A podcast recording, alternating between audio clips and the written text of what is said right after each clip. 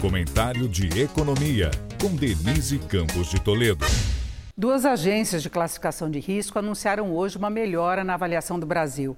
A DBRS Morningstar, a quarta maior agência de rating do mundo, elevou a nota de BB- para BB, com perspectiva estável. Mesma mudança que foi anunciada pela FIT na quarta. Essa revisão reflete a diminuição dos riscos para as perspectivas fiscais e a previsão de que, com o um pacote de medidas de aumento de receita no início do ano, o déficit primário deva ficar em 1% do PIB este ano, bem menos que os 2,3% projetados no orçamento.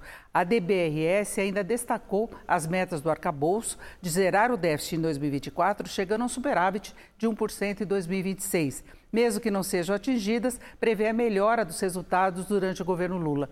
Também destacou outros avanços que considera positivos, mas sobre os quais é bom a gente observar. Em alguns momentos, o atual governo até lança dúvidas, como as reformas do mercado de crédito, regulamentações trabalhistas, concessões de infraestrutura, que, segundo a agência, podem impulsionar investimentos e a produtividade mais que o esperado, acrescentando que a reforma tributária também pode melhorar as perspectivas no longo prazo. Já a Austin Rating, agência brasileira de classificação, alterou a perspectiva de rating soberano de estável para positiva em moeda local e manteve BB+, em moeda estrangeira.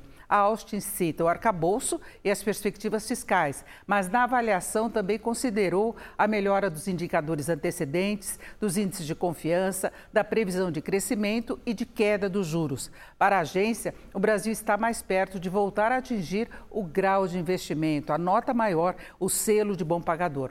Antes dos anúncios das três agências nesta semana, a S&P já tinha mudado a perspectiva de nota do Brasil de estável para positiva. O Ministério da Fazenda comemorou, considerando que esses movimentos demonstram a percepção de melhora nas condições fiscais e econômicas e o reconhecimento que as medidas e reformas em curso estão no caminho certo. O caminho, de fato, vem sendo traçado melhor que se previa do lado fiscal, tem a reforma, previsão de avanço maior do PIB, a queda da inflação. O IGPM divulgado hoje, do mês de julho, recuou 0,71%, acumulando queda de 7,72% em 12 meses. O IPCA 15 do mês teve aquela deflação de 0,07%. Os juros devem começar a cair na semana que vem, mas tudo isso é um processo que ainda vai exigir muita articulação política para seguir adiante no que depender do Congresso e muito controle de pressões por mais gastos ou para reverter mudanças